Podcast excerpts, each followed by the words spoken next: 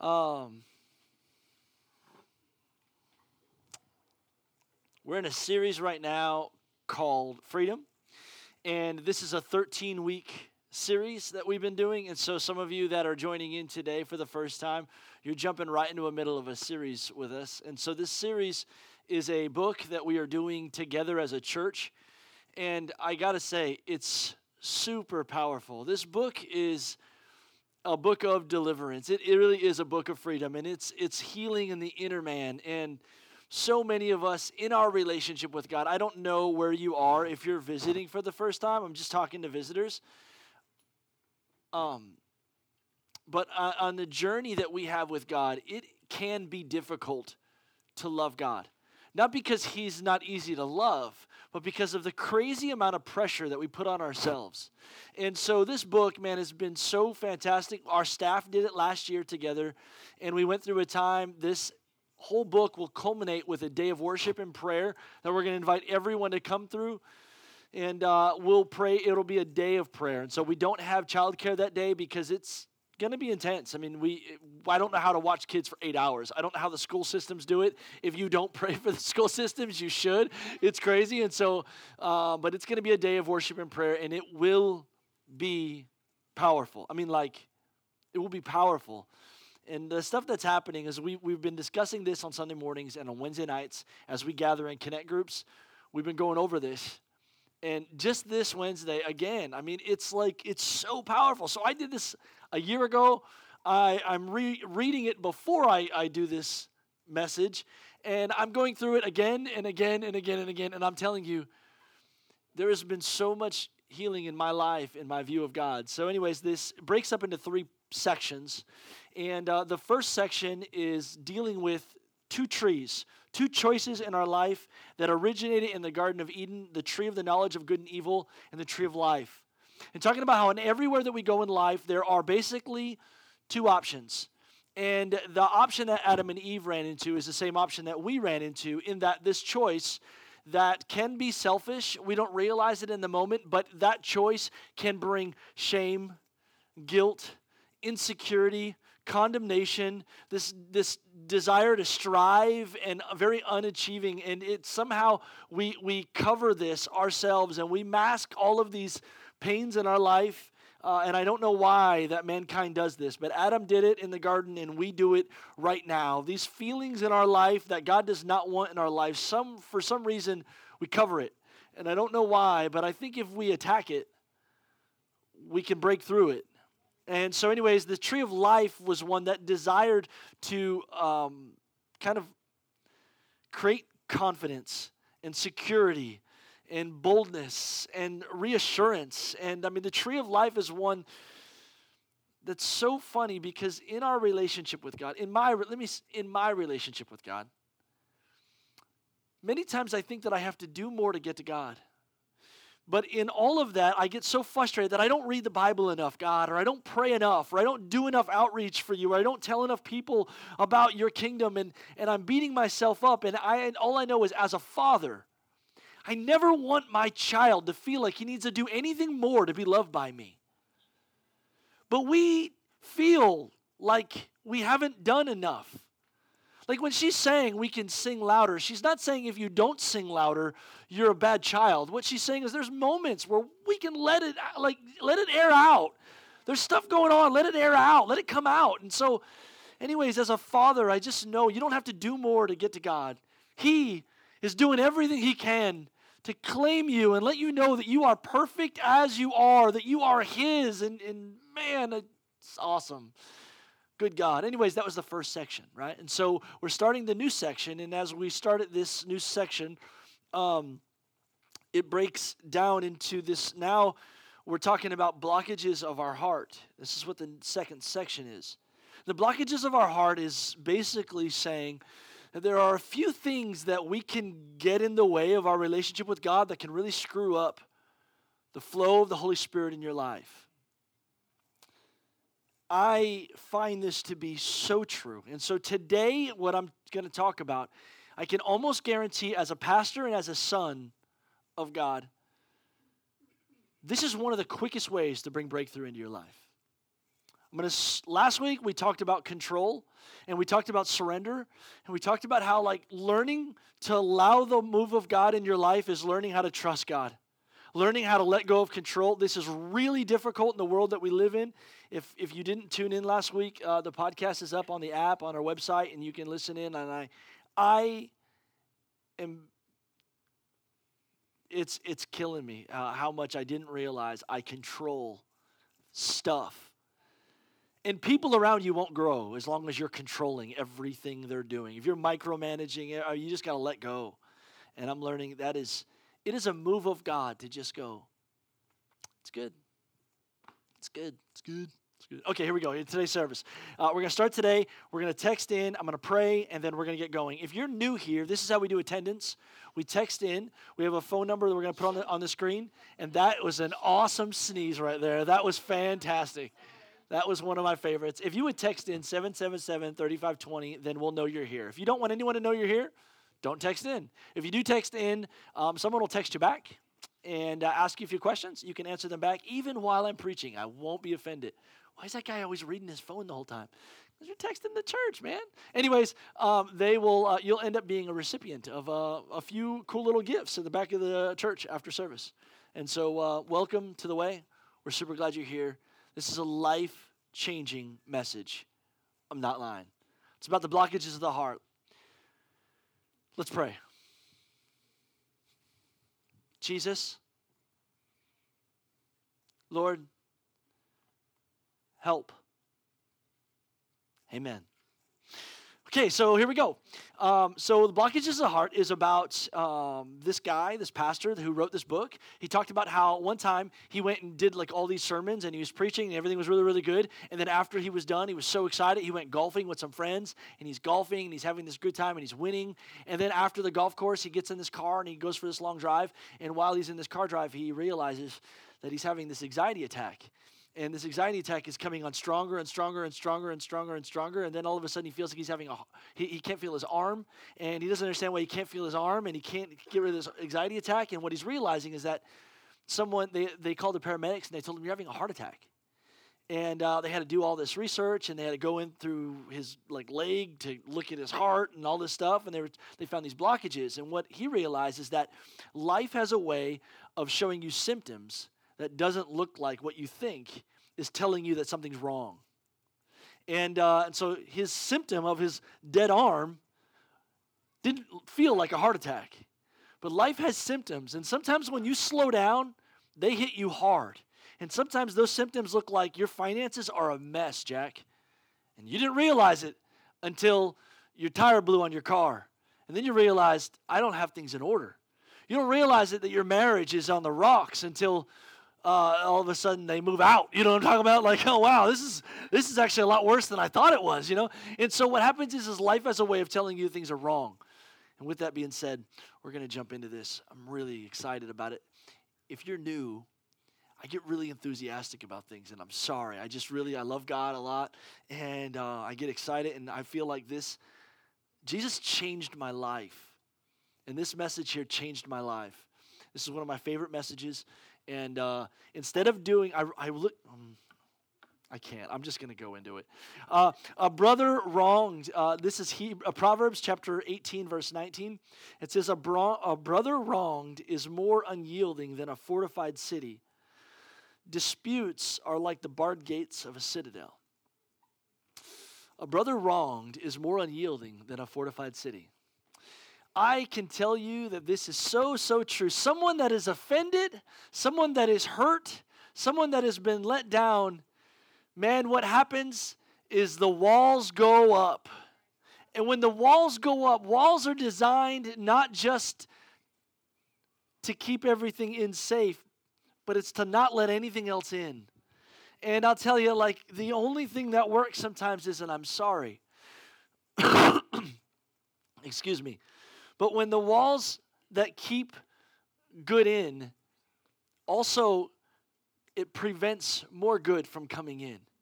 And so, what I've realized is that many of us, man, this is the problem in America. If you don't know it, I'm telling you right now, this is like truth, truth, truth. We are guarded. We are some of the most guarded people I've ever met in my life. When I was in Honduras a couple years ago. We had a busload of people, literally 45 Americans on the bus and we were driving through town and we were lost. We were trying to get to an outreach site, and everyone on the bus had to go to the bathroom. When I say everyone, I mean like a lot of people. Out of 47 people, like 35, right? Eh, you could say everyone. And so we just randomly, they, they, this is what they did in Nicaragua. This would never work in the U.S. They just stopped the bus, and someone got out and knocked on someone's door and said, can these 37 people come in and use your bathroom? I'm lying. Am I, am I lying? You were there, Melinda. They had one toilet in the whole house. That whole neighborhood, maybe only four of them had plumbing. This lady had plumbing. And they let 37 people into their house. We stood in line one at a time. Just, it stank so bad in that bathroom, you don't know. And this lady was so kind. Not only did she allow all of us to use her bathroom, but she made us food while we were there. And it was, you know what the hardest part was? Not only could we not, we were refusing her, ma'am, don't do it, ma'am, don't do it. We weren't allowed to eat it because it would, it could give us actually sick for weeks because their food is not something that we can all just handle. Our stomachs don't handle it. And this lady's just cooking for a bus load of people. We are a guarded people. And we're a guarded people because we have learned how to protect ourselves. And uh, man, I, I, I hate that I hate that I hate that I hate that you've had problems in your life that you've guarded yourself from. But you got to learn to trust the Lord. All I know is that I gave my heart to Jesus a long time ago, and He's allowed people into my life that He said, Hey, look, man, you're going to have to love them. You're going to have to let them in. You're going to have to let them know what's going on in your life. And it's terrible. I do this every week. I put my heart on the stage, and I'm like, and, okay, here we go. I, I got to get into this. So, one of the reasons why it's, it's, is it hard? This message is about forgiveness. And uh, I know that there's people in your life that have hurt you. I know that there's people in your life that have let you down. And the reality is, is as I begin to talk about this, some of you are, will be reminded of your family. Some of you will be reminded of your parents. Some of you will be reminded of your children. Some of you will be reminded of your coworkers. Some of you will be reminded of your spouses.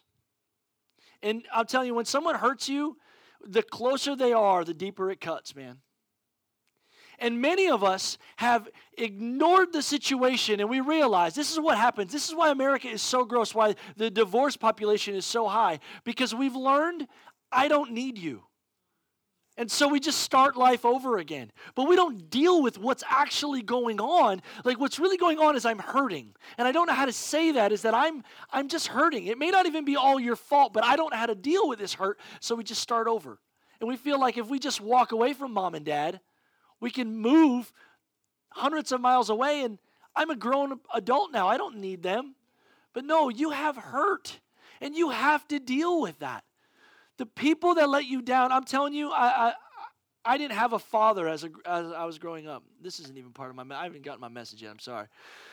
I didn't have a father growing up. So the people that hurt me was my, was my pastor. I remember my pastor was like a father he was a friend. He was some of the closest people in my life. And you guys have, may have had ministry people that have let you down. You have to learn how to forgive. Otherwise, you'll have this blockage in your heart.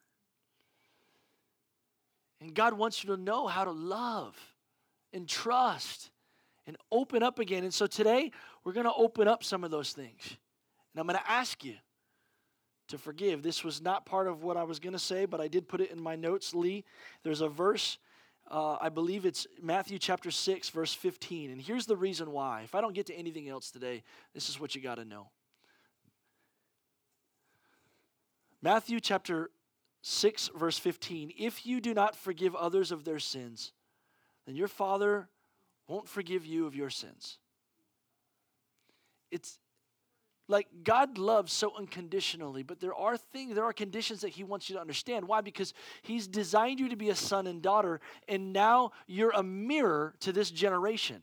One of the reasons why people hate church so much is because people that have gone to church and represent Jesus have misrepresented Jesus because we don't understand how to love like God. And so when we as the church do not forgive other people, what happens is we grow in life thinking that our opinion is actually greater than the opinions that matter and it's terrible. And so we're willing to sacrifice other people's feelings for the sake of our pride. And it's a terrible thing. If you don't forgive others, God won't forgive you of yours. And so today, as we talk about uh, forgiveness, I'm sorry I am stepping on your toes. I realize that, but I'm actually talking about healing for you. I'm actually talking about a way for you to experience a move of God like you've never experienced before in your life. I'm, I'm sorry, what I'm actually talking about is like you are, I'm a doctor and you broke your leg, and in order for me to fix it, we've got to break it. And I know it sucks and I know it hurts and I know you don't want anyone to talk about what dad did and how, how terrible they were to you. I'm sorry. I know it hurt you. I'm here to tell you that I know that the guy that loves me, he went through a lot of pain to get to me also. Jesus went through hell and I did it to him. And he displayed affection like no one else on earth. You have to understand that God loves you when you didn't love him. I know forgiveness is hard. I have wept. I have cussed. I have argued. I have been so that I've lost sleep over people that I loved that did me wrong. And I realized in those moments that I was the only prisoner. Unforgiveness is only holding you captive. You've got to let go. If you're a father in this room and you have unforgiveness to your father, you have to break the cycle. You have to break the cycle. I'm sorry, I get so excited about it. Here are reasons why we struggle to forgive. One, we have the wrong idea of what forgiveness is. Um, one, uh, forgiveness is not minimizing the offense. I think um, I, I, know a lot of people, and some even go to this church, we say this so often that it's okay, it's not a big deal. It's, it's okay, it's not a big deal. It's, it's okay, it's not a big deal. No, it is a big deal. You you got your feelings hurt. Like that's a big deal. Like and and and so we have a generation right now that is so caught up in getting their feelings hurt that they're filing lawsuits against people because like eh, it's a big deal. Like I'm sorry, I care about how you feel. We have to learn how to empathize. Like hurt stinks. Forgiveness is not minimizing the offense. Uh, it's not forgetting what happened. Here's a hard thing. So, like, I, I, I've. It's not possible for you to forget pain. Like, like, watch this. A hot stove. You all feel it? A broken heart. Y'all feel it? You ever cried at night yourself to sleep because you loved someone so much that didn't love you back? You feel it. It's real. Hmm. You can't forget what happened. You can't forget what was said.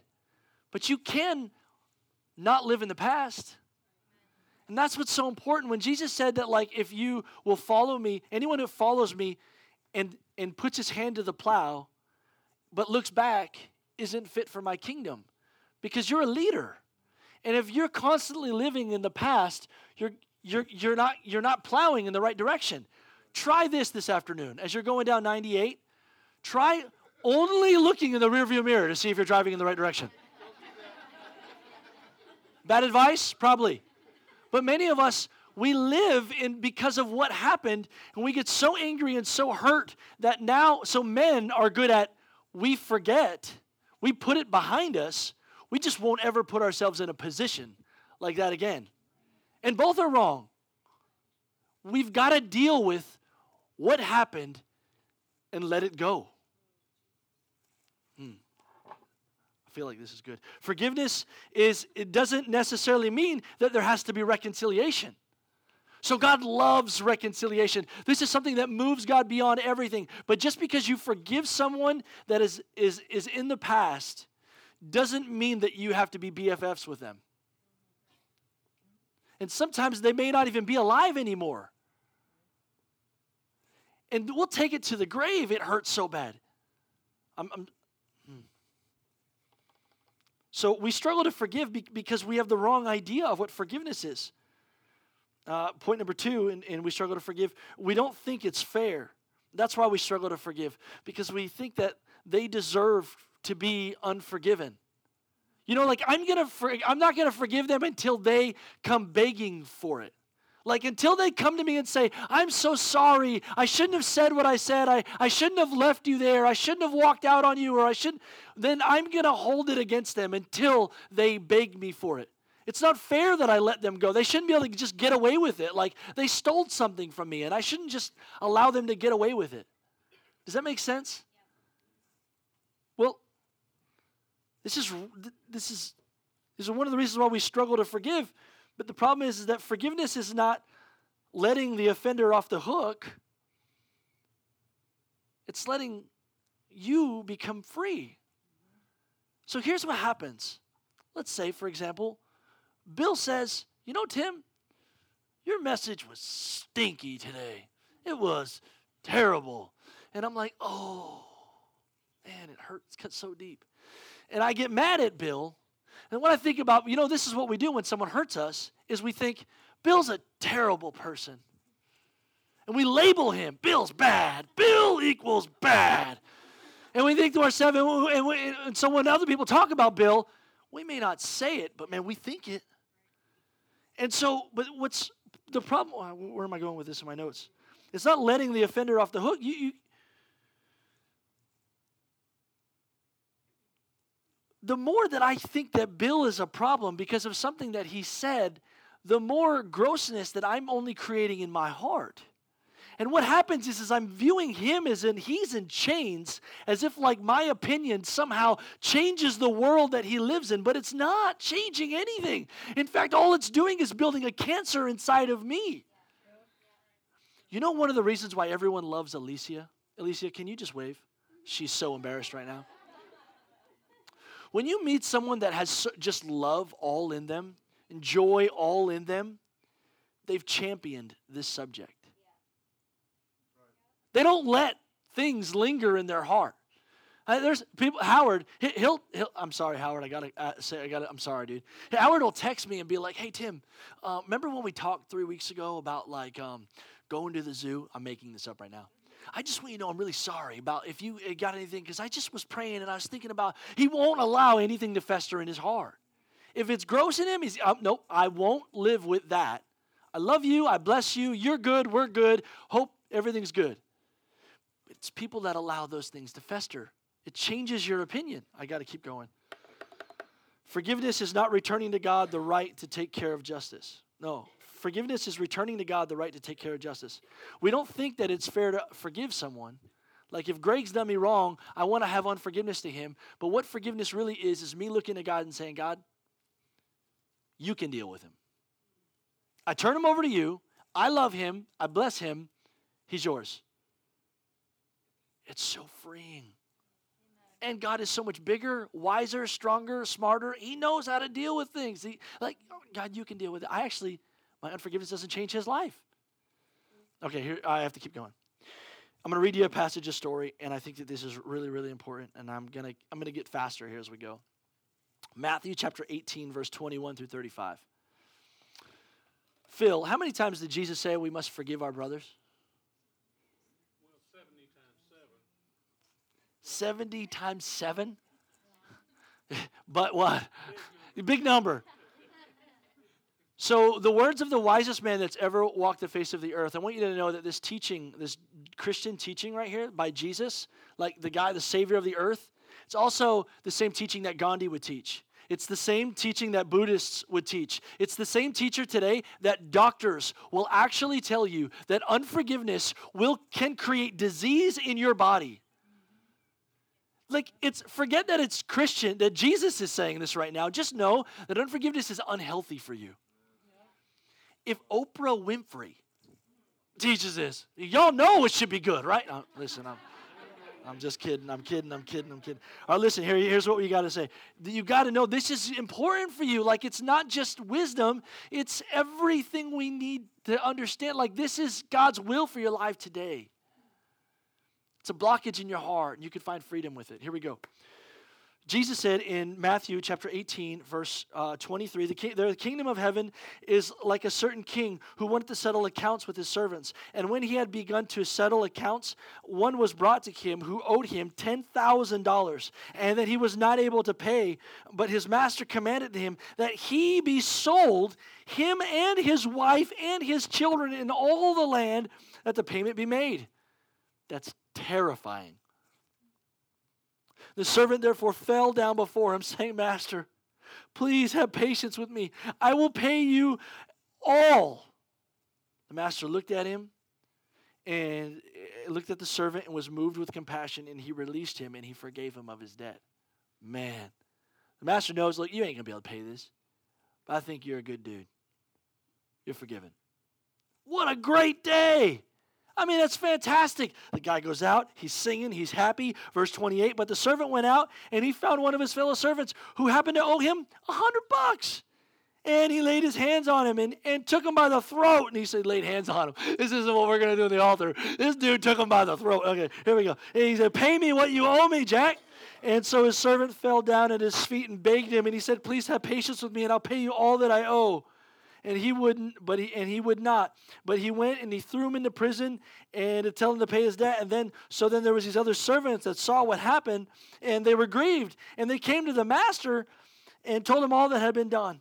And the master, after he had uh, called him, he said to him, "You wicked servant, I forgave you all the debt because you begged me." Should you not go and have compassion on your fellow servant, just as I had pity on you? And his master was angry and he delivered him over to the torturers. Here's the deal it's so important that you understand this.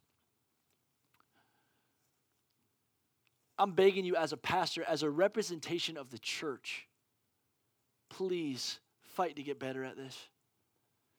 People need to see mercy come from you beyond everything. Your opinion doesn't matter as much. Let it go. Please love people. Please love people. Please love people. Embrace people. I know that you don't agree with everything. I know there's a lot of weird stuff going on. People have different sexual preferences than you. It's okay. Love them. Like them. Please know that their mom is praying for them. They're praying for you to show up in their life and be consistently godly and patient with them. If God is sitting on the throne who loves them more than you do, can be patient with them, you can too. And you can withhold your opinion for a couple minutes enough to show them grace. Love, love, love covers a multitude of sins.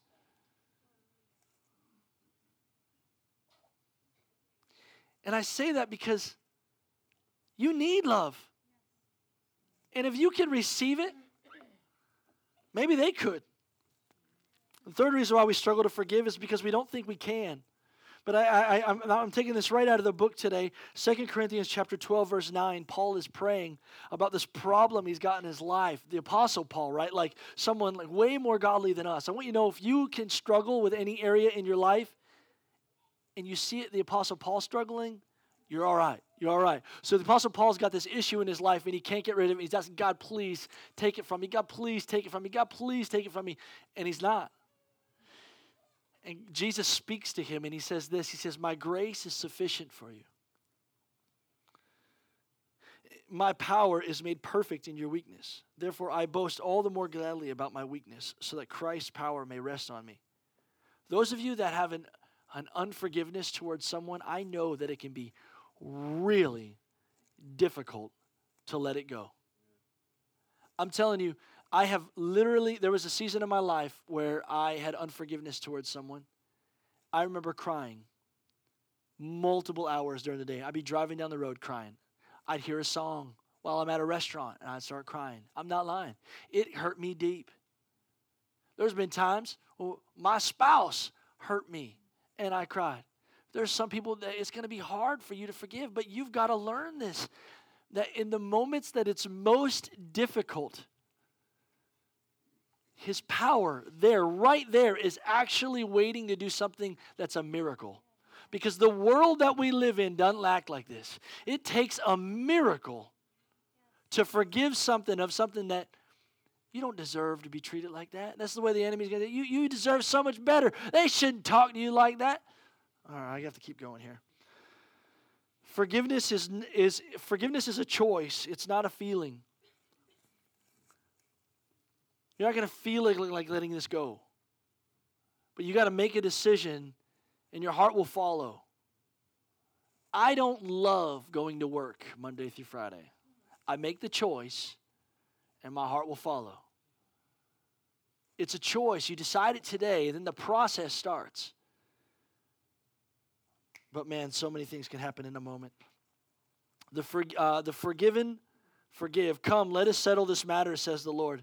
Though your sins are like a scarlet, they shall be as white as snow. And though they are as red as crimson, they shall be like wool. If you are willing and obedient, then you'll eat the good of the land. When I realized the good of the land, there's nothing more liberating. I, I, um, I've told this story before, and I'm going to say it quickly here for the sake of time because I've still got a lot of material to go over. I remember when my dad, uh, my daddy uh, was a heroin addict, and um, his sins still affect my family today. My brother's fiance just died of heroin last year. My daddy um, was an alcoholic, and um, I was an alcoholic. And I used a lot of drugs in my life, and I, I, I didn't care. My dad, I didn't care. I cared. I didn't care, but I cared, and I didn't care about my stepdad. And I learned to not care about my other stepdad, and I learned to not care about my mom, and I learned to not care, and I learned to not care a lot but I cared. And I remember the first time when I was a Christian and I got the phone call about a man that I hadn't known in more than 12, 14 years, that he was in a coma and he was dying. I don't even know this man. And I'm brought to tears because I care. Because you care. Because it's, it's somehow you're entwined, you're together. I know the pains that you got, it hurts, it's real. But the good of the land was the day that I let go. Because all of a sudden I thought like my dad was such a jerk. He was such a he was so selfish. I couldn't believe he walked out on his family. I couldn't believe he would beat my mom like that. I couldn't believe he would beat my brother. He was a jerk. He was so blah blah. And you know who the only person that was struggling with all of that opinion was me. And you.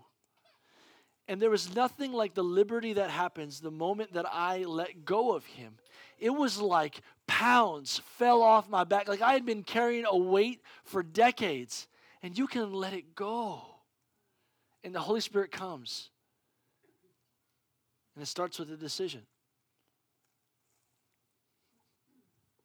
I'm talking about the bondages of the heart, the blockages of the heart.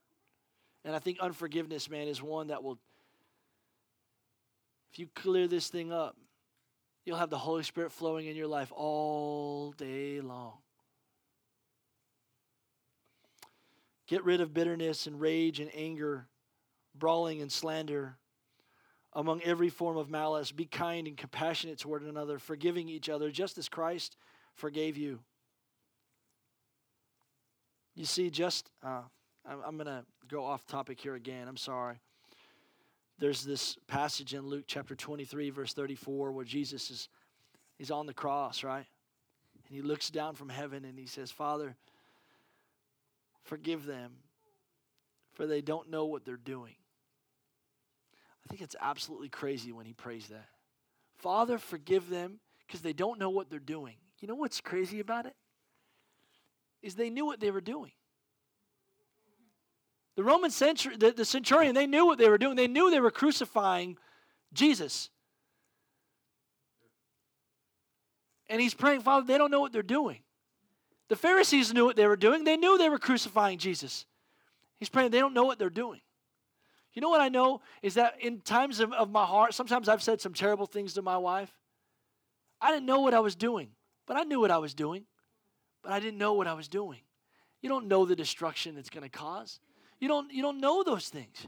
And people have done some terrible things in this room, and some people have done some terrible things to you. Forgive them, for they know not what they do. I was talking to my son this week, And uh, my wife has an ability of digging things out of him. I don't know how she does it, but she digs these things out of him. And we were talking about at school right now. He's he's seven years old, and uh, my son at, at school right now. There's some kids that were teasing him this week. And I don't know if you've ever been through school, but kids can be hateful. You know what I'm talking about? Children are hateful, and uh, not my kid. You know, other kids.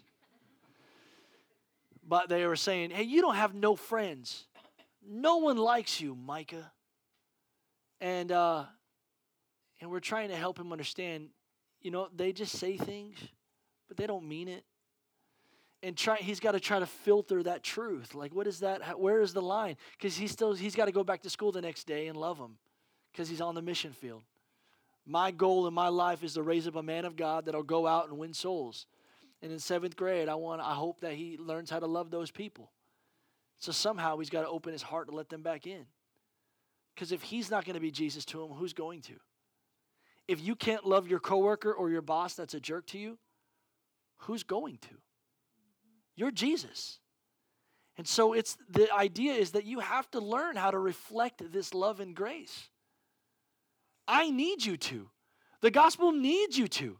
Paul, who gave his life, needs you to. Like this is the hope is that the world will know that we're Christians by our love for one another. Right? Right? Amen. Amen. Amen. Okay, here we go. I'm going to keep going. I got the foot out that time. It was so good. Okay, here we go. I've got to finish this. I've got to say this. Yep, this is important. All right, so one of the books that I ever read, if you struggle with this this subject, there's a book. You can write it down. You can tell your wife to buy it, whatever. It's called uh, The Bait of Satan by John Bevere. And I'll tell you, it's one of the greatest books I've ever read in my life. Set me free. It's so, so good. The Bait of Satan by John Bevere. The, what Satan does, it's a trap. So you have to know that the enemy does exist just like God exists. Many of us are willing to believe in God, but we're not willing to believe in the devil. Okay? And so, what hunters used to do back in the day, and hunters still do now, is they find ways to trap people into scenarios uh, to, is bait. And hunters would dig a hole and they'd put sticks on top of the hole and cover it with branches and throw a piece of meat on there. And an animal would come by and they'd see that and they'd step on the branch and they'd fall to their death and it'd be very easy kill. And if they killed them in the hole, there'd be blood in there, it'd be good. They'd just set the trap again and, and get another animal later. It was a trap. Traps that's happening that the enemy is doing to you all the time. And whether you buy into it or not, whether you bite that trap, will determine the freedom that you walk in for the rest of the day. And so things will happen. And what happens is our mind has a tendency to get snared on a situation that's not a big deal. Here's what I've learned uh, I'm going to talk about my wife because it's the easiest.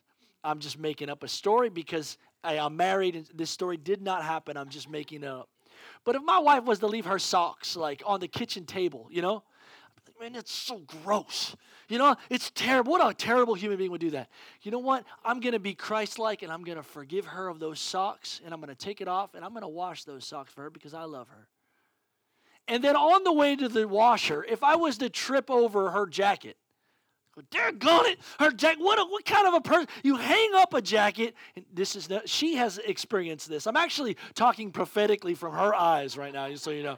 And so and so on the way to the washer to hang up her jacket, if one other thing happens, that's where I'm, I'm caught. I'm snagged. I can't get any further. I've bought the reality that my wife is a terrible human being and her life is awful and everything is and we get trapped into this. And our whole mindset now is not love. It's how right we are and how our perspective is right and how no one understands that somehow now I'm a victim because socks were left in the wrong place and a jacket wasn't supposed to be there and a toothbrush somehow ended up on the couch and like what is going on? This is a ro-. we're missing it. And these are the little things that's happened to you at work over staples you know? All right. I thought that was important. It's the enemy. It's a trap game and you can't fall trap to it unforgiveness does not mean that you have to revert to being the victim Withholding forgiveness is the refusal to let go of perceived power. Somehow you think that you're stronger because you have control over your opinion. But actually, it'd be a lot stronger to let go and to let that person walk. That would be true strength. Withholding forgiveness is the refusal to let go of perceived power. I'm going to start closing here. I'm gonna got I got six points and I'm done. It's literally, I'm gonna read it to you and I'm done. Here's the way that uh, living an unoffended life. The reason why this is hard to talk about is because it's so close to all of our lives. I know you're dealing with it because you got skin on. Living the undefended life. Recognize your own imperfections. It's a great way to live in a, a, a, a an unoffended life. Oh, by the way, I, I watched this sermon uh, and this guy was talking about. It was really cool. He said that um, all offense does is create separation. And this is what we do as Americans. We like having a fence up. So no one can see what we're doing behind that fence. And that all that fence does is divide me and my neighbor.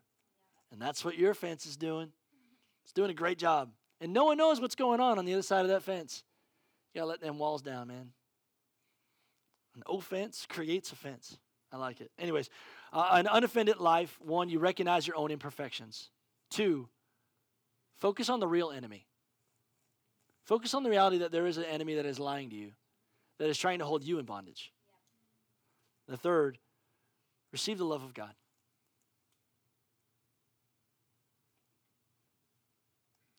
If He loves you when you're an idiot, why wouldn't they? need to receive that same grace. Here's the next set of three. Forgiveness is an uh, forgiveness in action looks like this. If you were to execute this today, this is what it would look like. Pray for those who offended you. It's hard. If it's your dad, if it's your mom, if it's your spouse, this is what it looks like. It doesn't look like complaining to God, it, it looks like God. Help them. Bless them. Move in their life. Give them strength and courage. And it, it goes beyond what's happening with you and them, and it, you think about them for a second and you pray for them. Pray for the, a financial blessing in their life. That's when you're really praying for someone. You don't know what? If you wish your enemy to get rich, you really care about them in that moment. I'm telling you right now. All right. Number two, forgiveness in action. Pray for those who offended you. Number two, bless those who offended you. What that looks like is when their name comes up, you say something great about them. It's hard to do. It's hard to think of something great about someone that you think so little of. Lift them up. The reality is, is that God loves them, is crazy about them, and thinks they're pretty awesome. So you can learn to lift your eyes to a better perspective of them. Does that make sense? The third one, pray for them, bless them, and do good to them. I want to challenge you. If there's someone that maybe it's not close to home, it's just a kind of enemy, buy them something.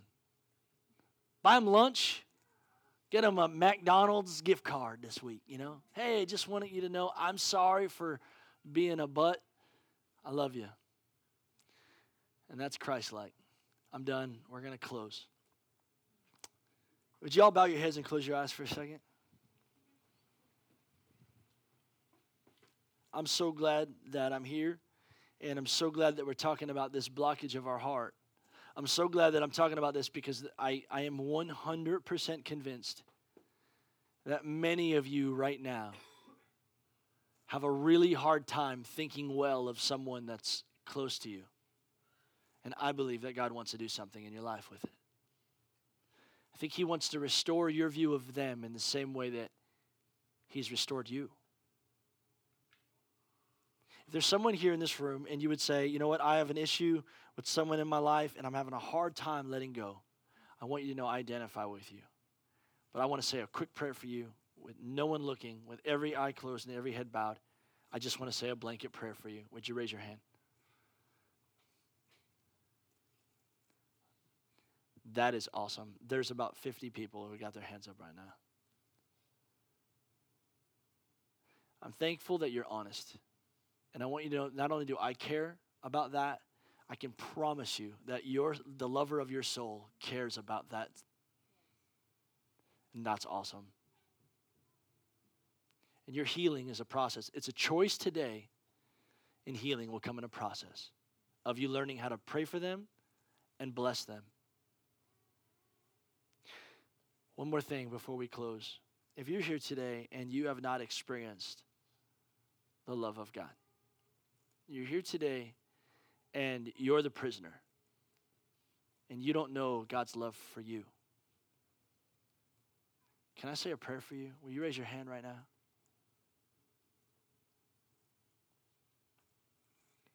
Awesome. Would you uh, reach across the aisles and, uh, and grab someone's hand? We've done this about twice in this whole year, so it's a special occasion today. Since we're doing everything different, we're just going to do it different one more time. You don't have to literally reach across the aisles if you don't want to, but I was just like, just grab someone's hand. Here we go. I'm going to pray. God, teach us how to love. Teach us how to care. Teach us how to love. Teach us how to care. Teach us how to love. Teach us how to care. Jesus, teach us how to love. Teach us how to care. Teach us how to love. Teach us how to care. In Jesus' name. Love you guys. Thank you so much for coming. We'll see you next week. Wednesday night.